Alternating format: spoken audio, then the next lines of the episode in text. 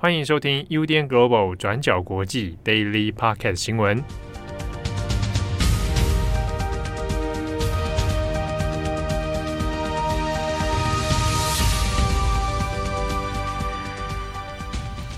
Hello，大家好，欢迎收听 UDN Global 转角国际 Daily Podcast 新闻。我是编辑七号，我是编辑惠仪。今天是二零二二年七月二十八日，星期四。好。这个昨天我在 Daily 上面有讲到说，在跑步的时候，嗯，哎，在运动场跑步的时候啊，看到有人在遛小动物啊，结果人家遛了，以为是吉娃娃啊，就会靠近看是一只猪，结果呢？没有，结果结果就是一只猪。哎，我有看过一次，在那时候正大附近有人在遛猪，而且是很大只的猪。而且每个人就真的围观。你是说肉猪吗？就是他接下来会变猪排饭那样？不是那种，就真的是粉红色的猪。想说怎么养啊？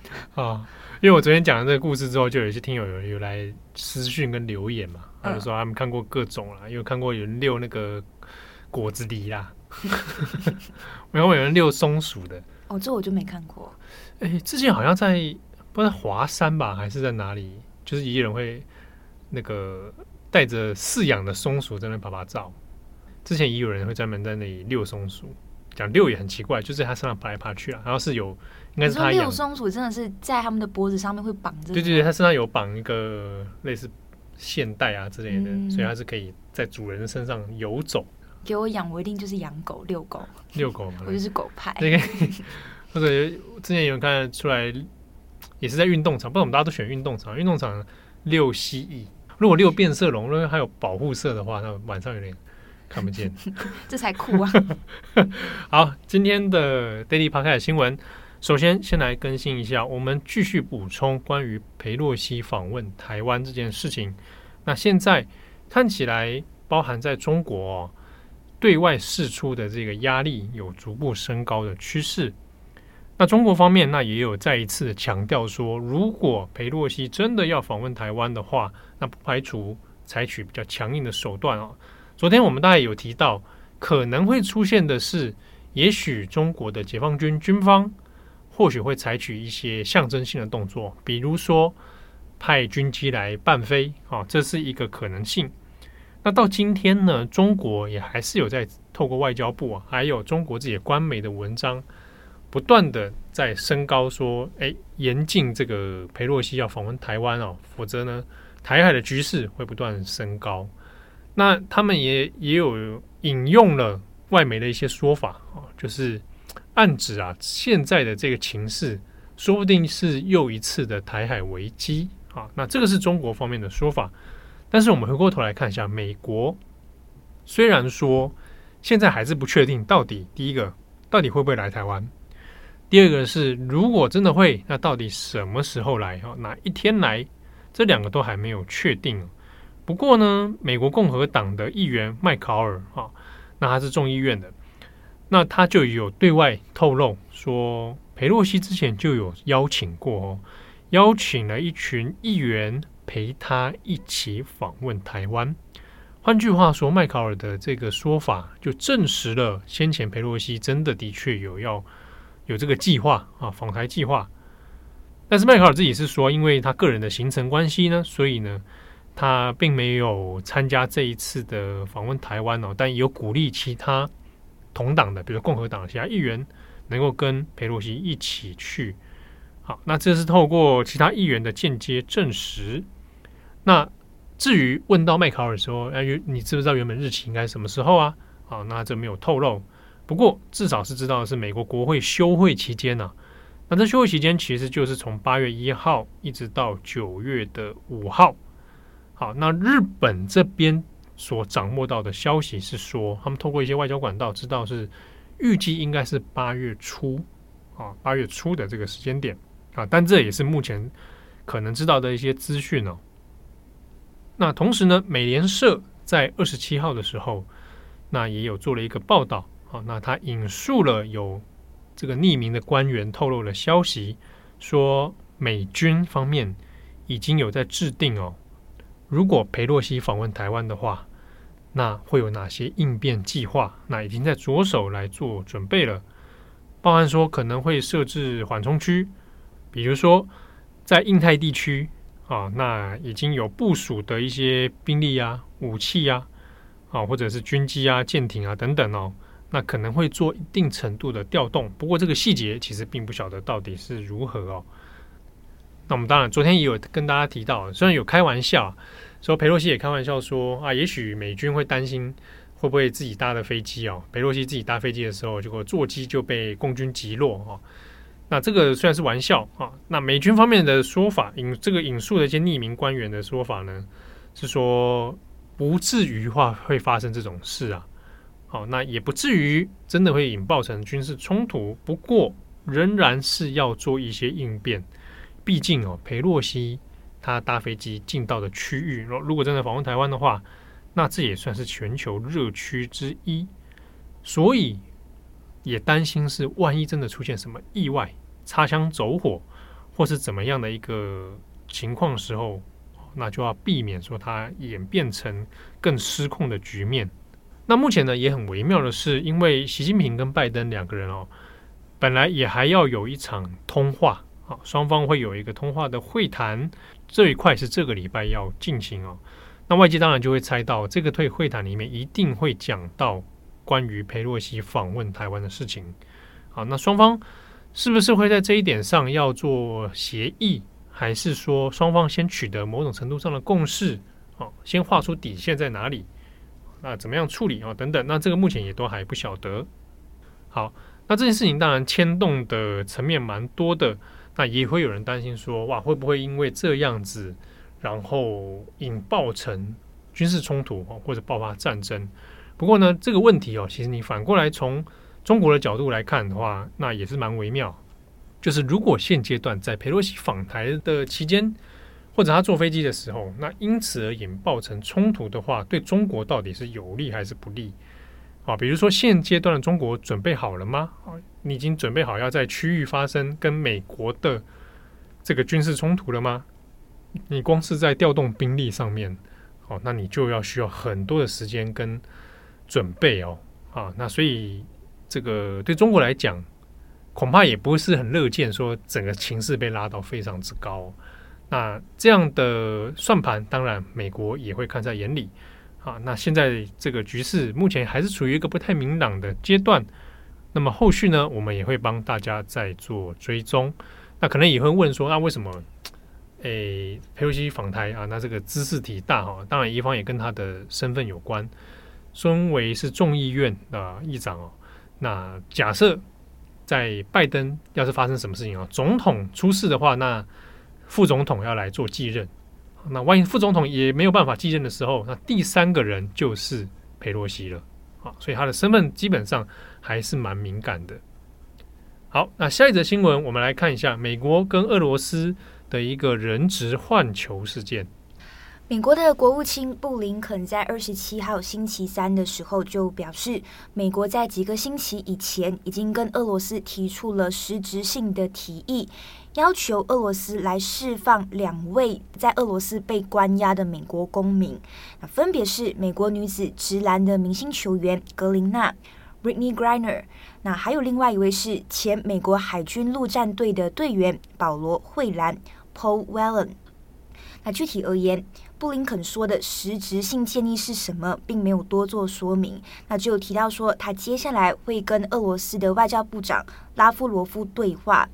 那这可能呢，也是俄罗斯入侵乌克兰以来，美国第一次跟俄罗斯的高级官员有所接触。那也算是一个蛮大的一个对话跟突破。那这当中呢，因为美国也没有多做说明，所以外界也开始传出美国可能就会以交换囚犯的这个方式哦，来换回在俄罗斯被关押的这个格林纳跟保罗惠兰。那大家就在猜测，有没有可能交换的人质就是目前在美国受刑、那恶名昭彰的俄罗斯军火商布特 Victor Bout？但目前呢是还在猜测当中，布林肯也还没有证实。我们先整理事件的经过，再来介绍一下这个俄罗斯军火商的背景。那这被关押在俄罗斯的这个格林纳，今年三十一岁，她是美国女子直男的明星球员。那过去呢，也拿过两届的奥运金牌哦。那在今年二月的时候，她就在俄罗斯被控走私毒品而被逮捕。在当时候，格林纳是被控试图走私含有大麻油的电子烟进入俄罗斯。那如果罪名成立，最重可能就会被判处十年的有期徒刑。在最新的审判里面，格林娜就告诉俄罗斯的法庭。她说自己是利用这一些大麻油来治疗运动引起的疼痛，还有一些炎症。那这个成分呢，是很多运动员都用过的。那他当初在整理行李的时候，其实是非常着急，压力也很大，而且才刚刚确诊康复，所以他当时候并没有留意到这一些大麻油没有从行李里面拿出来，那就进到了俄罗斯。格林纳就说，他愿意为此承担责任，但是绝对没有走私的意图。那此外，他也有提到，在被俄罗斯关押的这四个月里面，俄罗斯当局并没有尊重自己的权利，那也逼他签署自己看不明白的文件。格林纳呢，在今年七月还写了一封信给拜登，那就请求拜登呢，可以尽一切的力量让他恢复自由之身。在信里面还有提到说，我在二零二零年的第一次投票就投给了拜登，那希望拜登呢可以帮助他，让他赶快见到自己的妻子还有家人。好，那这是格林纳的部分。那我们上面还有提到另外一位是保罗·惠兰，那保罗·惠兰是前美国海军陆战队的队员，有关他的资讯其实并不多。但有提到，他是在一家汽车零件公司担任安全事务主管，是在二零一八年十二月在俄罗斯被逮捕，并且在二零二零年被控从事间谍活动，判刑十六年。那不过对此，保罗·惠兰是全盘否认的。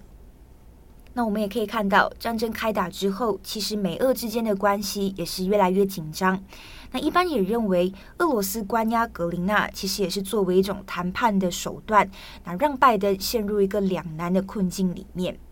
那现在美国这边传出的消息是，可能会以俄罗斯军火商布特来交换格林纳跟保罗·惠兰，这就引起了非常大的争议哦。那我们介绍一下布特的背景。布特今年五十五岁，他曾经担任过前苏联的军事翻译。那在苏联垮台之后呢，就从事了国际航空运输的工作。听起来是很合理，但是其实布特有“死亡商人”的这个称号，跟恐怖组织，包括塔利班或者是盖达组织都有密切的关系。那会利用自己的这个私人机队来提供这些恐怖组织军火、武器等等，是被美国政府列为头号要犯之一。那在最后呢，他是在二零零八年在泰国被逮捕，接着是在二零一一年被定罪，判处二十五年的牢刑。但其实这十年来，布特被关押之后呢，俄罗斯当局都称布特的判决是不公平，而且也是非法的。那其实也一直推动，希望可以释放布特。那为什么俄罗斯当局会这么在乎布特呢？其中一名俄罗斯记者就有分析。他认为，因为布特呢会是俄罗斯情报机构偶尔会使用的黑客，而且他对于军事情报非常重要。而就现有的情势来做判断，即便已经被关押在监狱里面这么多年，但布特从来没有向美国当局透露过任何情报或者是资讯。所以假设。布特真的是这一次要交换的囚犯，那么这一场交换是否值得，又可以如何衡量？其实也是非常的难做抉择哦。那一位前 FBI 的特工就告诉《华盛顿邮报》，这不像是呃冷战那样以间谍换间谍的交易，那这是一个利用武器来杀害美国人的囚犯。那布特是真的坏人。好。那目前可能还有另外一个方式，就是美国可能会把即将服刑完毕或者是犯罪级别比较低的俄罗斯囚犯来做交换，但是这一切情况还不明朗，布林肯也还没有直接证实。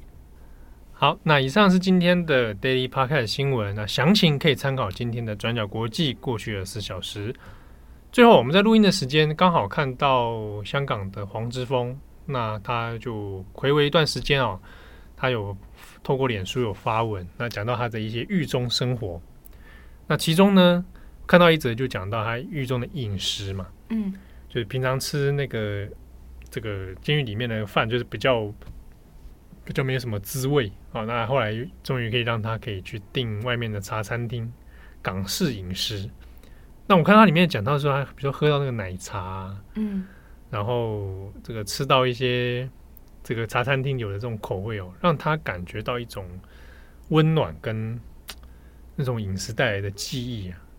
我觉得食物确实会有这种疗愈的效果，哎，对，就像我今天在台湾，如果我吃到马来西亚食物，我也有一种就是这个味道的感觉，对对啊。而且你讲到这马来西亚食物，先前你在广播中提到，就马上有听友来问，说请慧仪开这个名单过来啊。但因为因为我们我们在广播上讲，好像会有点业配的嫌疑呀，哈，我们也没收钱，所以如果你想知道的话，那你就透过我们的脸书或 IG。啊，我们会有个 会议地图给你，也没有到地图啦，就几家我常去吃的啦。对啊，对啊，就是食物连接到那种感觉，而且是尤其是你很长一段时间没吃到的时候，像我看黄之锋的说法，就是真的蛮长一段时间了。嗯，所以只是喝到一个咖啡或奶茶，都会觉得哇，这个滋味很不一样。